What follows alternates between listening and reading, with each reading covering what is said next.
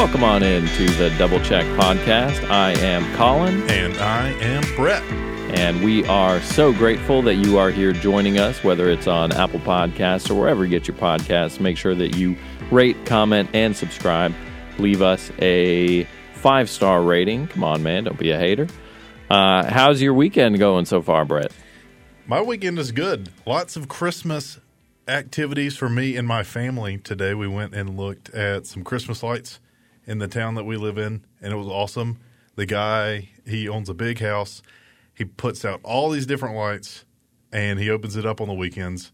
Doesn't charge us anything. He actually stands out there three or four hours a night, Friday, Saturday, and Sunday. Shakes everyone's hand and tells them Merry Christmas. That that was that was cool. That's pretty cool. Yeah. I was actually pretty stoked uh, on the way driving over here. I noticed, like, because we had our Christmas lights up on our house. You actually helped us with this uh, like a month ago. So we had them up kind of early. But gradually, the other houses on our block had been putting up their Christmas lights too. And like our neighbors just put theirs, like our direct neighbors right next to us just put theirs up today. And so I was driving out and I was like, man, we have like a. I, I literally said to myself, we have a Christmas neighborhood Oh, because there was like so many, like at least seven or eight houses from my house to the end of the block that had like really elaborate Christmas decorations up, inflatables and all this kind of stuff. Oh, that's awesome. Yeah. But did they get up on a two story roof? Some of them did. Okay, Some of them. Some of them have like the. Some of them didn't. Some of them have it just like on the. What do you call it? The trellis, whatever it is that like. Yeah, just, yeah, yeah. Just like, like, a porch outline. Kind yeah, yeah, yeah, kind of, kind of like that. But then some of them, just like us, have it up. For for those of you listening, Brett and I risked our lives for our Yes. Christmas decorations. We did. year. I never felt more alive than in that moment. we um, we climbed up onto a subroof on our uh, storage unit because we didn't have a full extension ladder. We have a pretty high roof, two stories, and then we put a step ladder on the subroof and climbed up onto the the actual roof from there. And, And, uh, all of the people that do construction are just so mad at us right now. Yeah, yeah. To take them down, I am going to go to uh, Lowe's or something and rent like the actual extension ladder. Yeah. To to take them off safely, but it was it was quite an experience. It that is one way to put it. Well, that's a great segue though into what we're going to be talking about today because we both have some theses about Christmas. And uh, are you here for this, Brett? Yeah, I'm ready. I'm ready to talk about Christmas stuff. We got three weeks worth of Christmas, and that'll take us up to Christmas Eve, which is going to be awesome. All right. Yeah, it is going to be awesome. And I believe I am calling the coin flip today. Yes, and I have our quarter. It is a quarter about uh, the great state of Louisiana. Funny story. I actually, in my pocket, had a quarter uh, from the great state of Georgia. And as I got into the car, it fell out of my pocket. And so I reached underneath the seat to try and grab it. And I felt the quarter, pulled it out, and it was that quarter from Louisiana. So I'm like, oh, I just had an extra quarter under my seat. And now there's another one that under my seat that I'm sure I'll find at a later date. But that you'll need whenever you want to drink or something. right, exactly. exactly.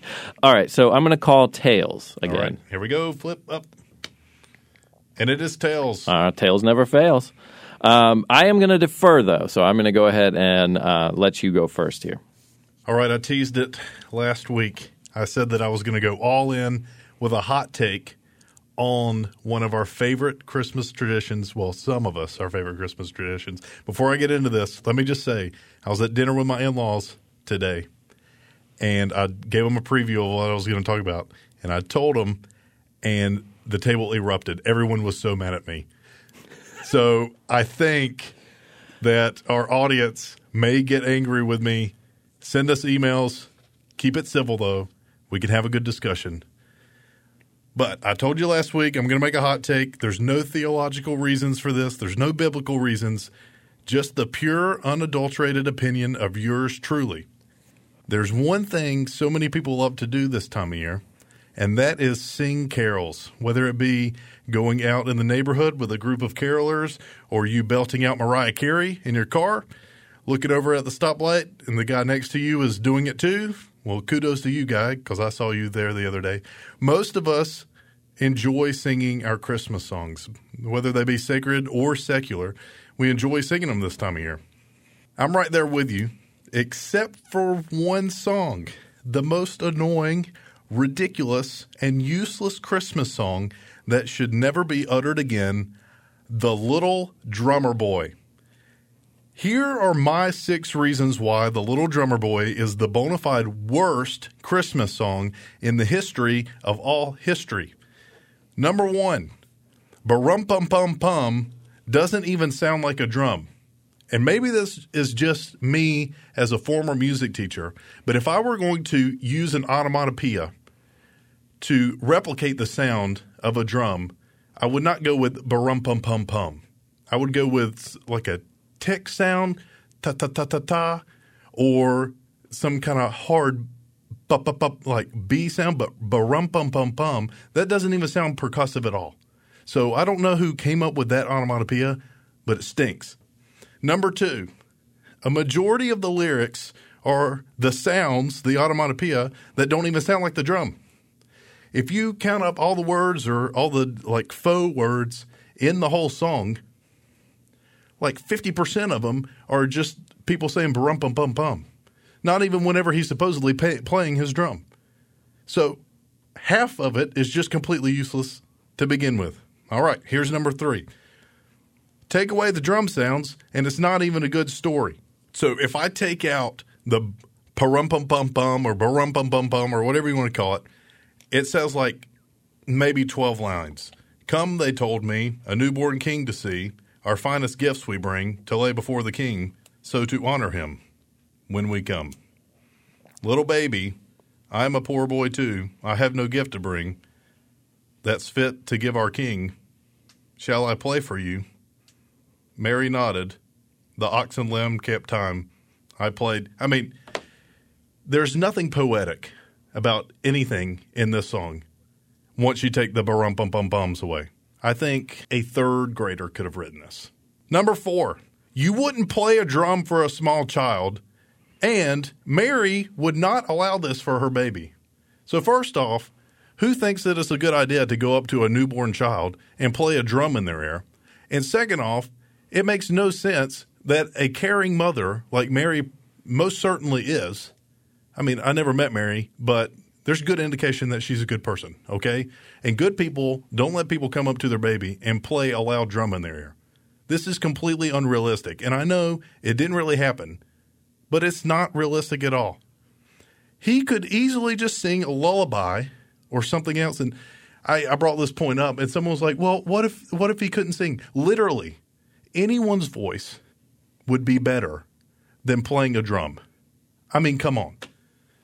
Don't so if you ask that question, Colin, I've already answered it. Literally anything is better than playing the drum. Number five, an ox and a lamb would not be able to keep time. I have never seen any animal be able to march or tap or play in time with any kind of music. That's just that's beyond their capability. And the last thing I checked, the only miracle that night was Jesus being born. And I could see Colin right now other miracles, things that were appeared, but I'm talking about right there in that moment, in the manger. Jesus being born, not animals taking on higher states of consciousness. Finally, number six, Jesus' smile at the end of the song was surely just a mistaken grimace from the loud booming sounds. Either that or he was taking care of some of his business, if you know what I mean. Right? There's no way that a, a, a child that is newborn has loud sounds played in their ear and then they smile about it. That is just completely against the, the laws of nature. So I hope I ruined this song for a lot of you. It is legitimately the worst Christmas song in the history of the world, and I dare you to change my mind. Out. All right. Well, uh, these these mics are not droppable, but I feel like you would have had to drop the mic um, with that one. Well, I, am not going to drop a mic because that would mean damaging good equipment. yeah, I'm not a heathen. Okay. Okay. Um, I do have some questions for you, though. So the the point of your thesis here is that this is the most annoying, ridiculous, useless Christmas song. Should never be uttered again. It's the worst Christmas song in the history of history. And I'm going to come back to that in just a moment. So uh, I know that's a logical let, fallacy. let's let's go through your your list here. So first of all, you talk about the lyrics. Parumpa pum pum doesn't sound like a drum. The majority of the lyrics, I mean, the, these first three are kind of all one one real point when you look at it. Like the the onomatopoeia doesn't actually sound like a drum. The, the majority of the lyrics are sounds that don't sound like a drum, and if you take away the drum sound, it's not even a good story. Well, let's talk about the story here for a second. Okay, right. so the lyrics of the story are uh, Jesus is born in the manger. Yep. Uh, they they all come to visit him, and this this poor boy doesn't have any gifts to bring him, so he plays him his drum. Yep. That's the premise of the song. Um, and uh, to go along with that, kind of uh, one of the things you said in, in your point four is that you could just easily sing a lullaby. Well, in preparation for this, I actually did some research on uh, the Little Drummer Boy. The Little Drummer Boy actually is derived from a Czech lullaby. So it actually does kind of have that same element in the song. But going back to the main point of your thesis that this is the worst Christmas song in the history of history, the lyrics tell a story of something that is happening on the night that Jesus was born. So I guess my first question, Brett, is what do we celebrate at Christmas? What is the real point of Christmas? Christmas. The point of Christmas is that Jesus was born. Okay.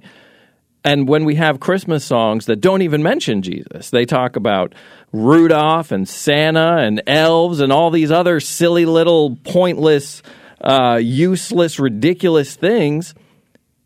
How can a song that talks about Jesus be worse than that? Because if you're going to include Jesus, let's at least make it somewhat realistic. You're it's like yeah, the secular Christmas songs, at least they're secular and people know that they're secular. But this song is it's you know, it has Christmas like actual Christmas elements to it with Jesus being born. But then it's obviously not true. So why are we even why are we even tainting and messing with this? Why are we tainting the Christmas story with something? I mean, if we're going to do secular, let's do secular. And if we're going to do sacred, then let's do sacred. Mixing them two, this is what you get. Okay. So that because in your mind this is, story is not realistic, even though it is about the birth of the Messiah, the Savior, that makes it worse than songs that don't even acknowledge the Savior. I don't see why not. I don't. I don't. I don't expect every. I mean, there. Let's just. Not everyone celebrates Christmas as the actual birth of the Messiah, right? Sure. Let's go ahead and give it give it to everyone. And I know that people don't celebrate uh, the people that don't celebrate Christmas as the actual coming of the Messiah.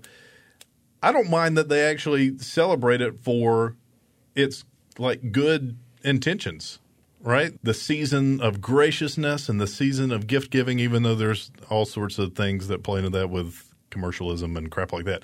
But if you take it at its root, like the the idea of giving gifts is a good idea, right? So I don't, I'm not opposed to this these secular ideas going into Christmas because I think that it it is a a beacon of light of what the actual Christmas story is. But let's not take that and then apply it to what the actual Christmas story is and then start to diminish the actual source of the light. Okay. Um, my next line of questioning here is about uh, your main point in in in uh, your fourth uh, reason uh, why why you don't care for this song is that you wouldn't play a drum for a small child and that Mary would never allow this for her baby. Well, I- I'm no expert, but I think a drum is a percussion instrument. Yep. And I think the sound it makes is dependent upon the force with which the face of it is struck. Is that right? Yep. And so if it's struck softly, it will make a soft sound. Yeah, it will. So obviously, this is kind of just a, a hypothetical because we have no evidence that this this story actually took place on the night that Jesus was born. But if this little drummer boy showed up and was like, "Hey, Mary, can I play a song for your baby?" and Mary was like, "All right, man, but you got to play it soft." Wouldn't it be possible for him to do that? It would be possible, but let's talk about the kind of drumming that people like to listen to. okay, let's assume that he did that. If he plays it super soft, it's going to stink. All right? People listen to drums, they listen to drum lines so that it's loud and boomy and you can feel it, right? So let's assume that he plays it soft. Well, maybe she would allow it, and number four is is not applicable anymore. Let's sub number four and say that soft drumming is not pleasurable to listen to, and it's just annoying. If you're going to go for it, you got to go for it. Okay. I guess my last question here I know that you kind of did touch on this, but you said the only miracle that night was Jesus being born. I, I seem to recall the shepherds in the field having an angel appear to them and say, Hey, there's a baby over here. I seem to recall some magi in the east seeing this star, star. that was moving, uh, leading them to where he was, and then stopping over the house where he Okay, was. I'll give you that. I, I mean, whenever I whenever I said that, whenever I whenever I uh, said that out loud right then, I saw your pen starting to go, and I said, "Well, crap, I've done it here," because yes, there were other miracles that happened that night. Okay, there were. I concede that part of my argument was flawed, and I should have never said it. Well, I don't think that I'm going to change your mind. You have very strong opinions about this. Uh, but I just, you know, to me, the story may be implausible, but a song uh, and the lyrics may be repetitive. Honestly, this is my wife's favorite Christmas song. She loves this song. I know that, and so many people do. My mother-in-law, it's her favorite Christmas song. Right. Well, uh, to me, it's it's not my favorite, but to me, any song uh, that that is considered a Christmas song that actually tells or acknowledges the actual story of Christmas, that's better than Santa and Frosty and all that garbage. I get it. And I listen in preparation for getting super upset and and and trying to turn on uh, my anger engine. I listen to lots of different versions of the song. Number one, the original version, the choral version, still stinks. Number two, I think that people have done some very creative things with this song, and I don't hate it. I, like I legitimately hated it whenever I started writing this. I still don't think it's great. Like intellectually, like my logical processes, I still think think it's a terrible song. But I do have to say, I have bumped it in my car a couple times just to enjoy it. Not the original version because it still stinks. All right. Well, uh, where are you going next, Brett? All right, so I uh, will actually get back to things that benefit us actually thinking about life, and I'm going to go into lit like liturgical elements of church services and how Christmas time we bring those back out. I think that points to something deeper that's going on in our spirit than we even realize. So All right. that's where I'm going to go. Excellent. All right, what do you got for us, Colin? All right. Well, I'm going to talk about what day is Christmas this year. It falls on a Tuesday, but every year uh, we celebrate it on December 25th. And each year at Christmas, we celebrate the birth of Jesus Christ. But it may be somewhat disturbing to discover that much of what we've been taught about the Christmas season seems to be more about tradition than truth. And it isn't only Santa Claus and Rudolph and Frosty and all that stuff that's the result of myth and legends of the season. Even the day that it's observed has roots colored by pagan myths. Now, most serious Bible students realize that Jesus was probably not born on December 25th. The shepherds had their flocks in open field, which implies a date prior to October. And he was born during a decreed census, and no competent Roman administrator would require registration involving travel during a season when Judea was generally impassable. But if Jesus wasn't born on December 25th, well, just when was he born? And although the Bible doesn't explicitly identify the birthday of our Lord, many scholars have developed diverse opinions as to the likely birthday of Jesus. And I'd like to discuss just a few of these today. Now, the year of Jesus' birth is sometimes accepted as 4 BC, primarily from conclusions derived by uh, Josephus' recording of an eclipse, which was assumed to be on March 13th of 4 BC, shortly before Herod died. But there are some problems with this rendering. For one, multiple other historians date that eclipse as having occurred on December 29th of 1 BC. Second, uh, we know that considerable time elapsed between Jesus' birth and Herod's death, since the family fled to Egypt to escape Herod's edict, and they didn't return until after Herod died. Furthermore, it's recorded that Herod died on January 14th of 1 AD. So the majority of historical evidence points to 4 BC being just a little too early. Now, Tertullian, who was born in 160 AD, he recorded that Augustus began to rule 41 years before the birth of Jesus, and he died 15 years after that event. Well, we know that Augustus died on August 19th of 14 AD, which would place Jesus' birth at about 2 BC. Tertullian also notes that Jesus was born 28 years after the death of Cleopatra in 30 BC, which is consistent with the date of 2 BC. Irenaeus, who was born about a century after Jesus, also notes that the Lord was born in the 41st year of the reign of Augustus. Uh, since Augustus began his reign in the autumn of 43 BC, this also appears to substantiate the birth being in 2 BC. Eusebius, the father of church history, ascribes Christ's birth to the 42nd year of the reign of Augustus and the 28th from the subjection of Egypt on the death of Antony and Cleopatra. Well, the 42nd year of Augustus ran from the autumn of 2 BC to the autumn of 1 BC, and the subjugation of Egypt into the Roman Empire occurred in the autumn of 30 BC.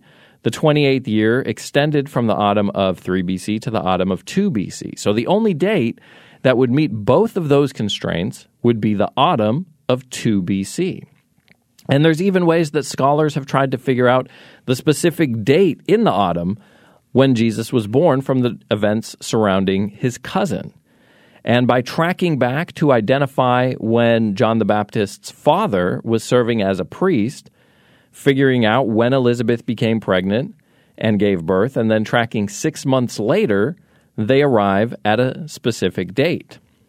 But even without all of that, given some biblical and historical evidence, the strongest case can be made for sometime in September in the year 2 BC. So, why is December 25th the day that Christ's birth is observed today? Well, the early Christian church did not even celebrate Jesus' birth, and therefore the exact date has not been preserved in festivals. The first recorded mention of December 25th is in the calendar of Philocalus in 354 AD, which assumed that Jesus' birth was eh, Friday, December 25th, 1 AD. When the Emperor Constantine legalized Christianity by the Edict of Toleration in 312 AD, and eventually when his successors declared Christianity as the state religion of the Roman Empire, the persecuted Christians exchanged the rags of hiding for the silks of the court. And the predictable expediency to adopt the inevitable cultural changes caused many of the former pagan rituals to be adapted to their new Christian, quote unquote, trappings. And the date of December 25th, which was officially proclaimed by the church fathers in 440 AD, was actually a vestige of the Roman holiday of Saturnalia, which was observed near the winter solstice. But may I say, while it's clear that December 25th is not the correct date, and while I do intend to talk in the future about some of the pagan traditions that have influenced our Christmas celebrations today, I would like to conclude this thesis by saying that the exact date of Jesus' birth ultimately doesn't really matter. But the fact that he was born truly does matter. It matters because it shows God's faithfulness to keep his promises. He promised to bring forth a Redeemer, and he did, you see. It matters because it shows God's incarnation in human flesh, making him capable to experience what we experience and to redeem human sins.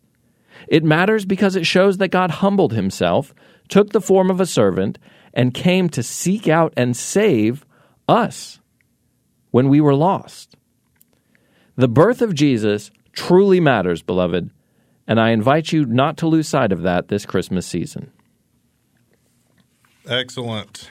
I looked up or I was trying to look up some different theories on the birth of Jesus, and I didn't find any convincing that did not say fall or early fall.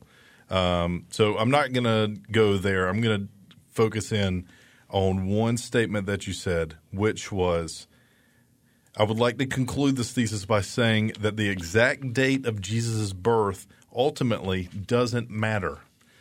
Okay, so taking our lead from Old Testament, which places a emphasis on certain holidays happening at certain times and those continuing to be recognized at those times. Why is why do we not apply this now to Jesus' birth if we consider this a holiday? Like that is that is something that's set up for us in in history prior to Christ. Why why not think that that's important now? It's a good question. Uh, I have a couple of thoughts on that. Number one, the the, the holidays that were celebrated uh, by Israel in the Old Testament were God ordained holidays. He commanded them for their seven festivals. You know, the Passover, the Feast of Weeks, the the Day of Pentecost, uh, and all the the fall celebrations as well, with the Day of Atonement and Rosh Hashanah and all those kinds of things. Those were uh, ordained by God and commanded by God to the people of Israel, and He said you have to celebrate it at this specific time. But in the culture of Judaism, in regards to uh, uh, birthdays, they didn't celebrate prophets' birthdays. They honored prophets' death days. That's why it's so significant that Elijah didn't die, that he was taken up in a whirlwind, because they don't have a death day, and they expect him to return in concordance with, with the Messiah's return. But so that uh, in terms of a prophet being born, they don't care what day he was born. And my other thought is when you get to the New Testament, Paul talks about, you know, observing certain days and things like that. And he says, you know, you're free to do that, just don't make a big thing of it. Like, don't insist on it. Like, if you want to uh, observe, you know, September 4th from 2 BC as Jesus' birthday, have at it. Man, you know, have a great time celebrating Christmas in September. Who cares? If you want to do it on December 25th, have at it. It, it doesn't ultimately matter. And if somebody doesn't want to celebrate it that day, if somebody doesn't, like in our house, our family, we observe Passover. Right now, we're in the middle of observing Hanukkah. We, uh, you know, we do uh, celebrate those birthdays, but I, we don't insist that other people do that too because it doesn't have any bearing uh, on our salvation. I talked about the Christian flag a couple weeks ago, mm-hmm. uh, and what I was talking about was trying to remove Christianity from America because I thought that uh, America had influenced the symbol of Christianity. And I thought that it was wise for us to separate ourselves from that influence to to make sure that we are uh, definitively Christian and not intermingled with a nation state. What if I said that I have the same feeling about December 25th since it came from pagan tradition that we've intermingled this Christian date with, and I, I don't care what date we do it, just as long as it's not a date that came from a, a pagan tradition. Okay. What's your response? My response is you can celebrate it any day you want.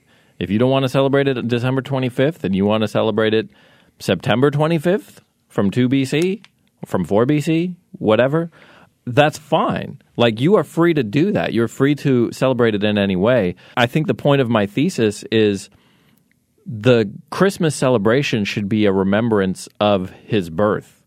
It should be a remembrance of uh, what the fact that he was born means for us. You know, it should be something that makes us want to go and play our drum for the little baby. To take it back to uh, to your thesis there, but that's that's the whole point. Is like it doesn't matter what day you celebrate it on. If you if you think that it's wrong to celebrate it on December twenty fifth, okay, sure, don't impose that on me because that's what we're going to do in my household because I get the day before and the day of off. So it's just a perfect, it just lines up perfectly to celebrate. Um, and it's a national holiday, which is another interesting thing that Christmas is a national holiday in the United States. Banks are closed. You know, the post office is closed, all that kind of stuff. So we can't, I mean, we're embedded in this culture. And we can't remove it that way because that's the day that it is officially on the books. Doesn't mean you have to observe it that day, but I'm, I'm going to. So, where are you going to go next? Well, I'm going to continue down this uh, little bit of a rabbit hole um, in talking about the the pagan uh, traditions that have influenced our Christmas. You know, the the date of December 25th, coming from the the celebration of Saturnalia, that's really just the beginning. And I'm going to talk specifically more about some of those traditions in my next thesis. Talk about the Yule log and the Christmas tree and where they originated, and um, we'll have some fun with that. And since you said Yule log, whatever that is, that means that our time has come to a close. Any final thoughts? No, uh, just happy Christmas season. It makes me joyous to see the lights up on my street, and um, it sounds pretty cool. That guy who's got a house, and uh, we hope you listening are uh, going to enjoy your Christmas season, whatever your traditions are for it. Um, just make sure you take some time to remember the Savior. That's right. Email us doublecheckpodcast at gmail.com and have a very Merry Christmas. We'll see you back next week. See ya.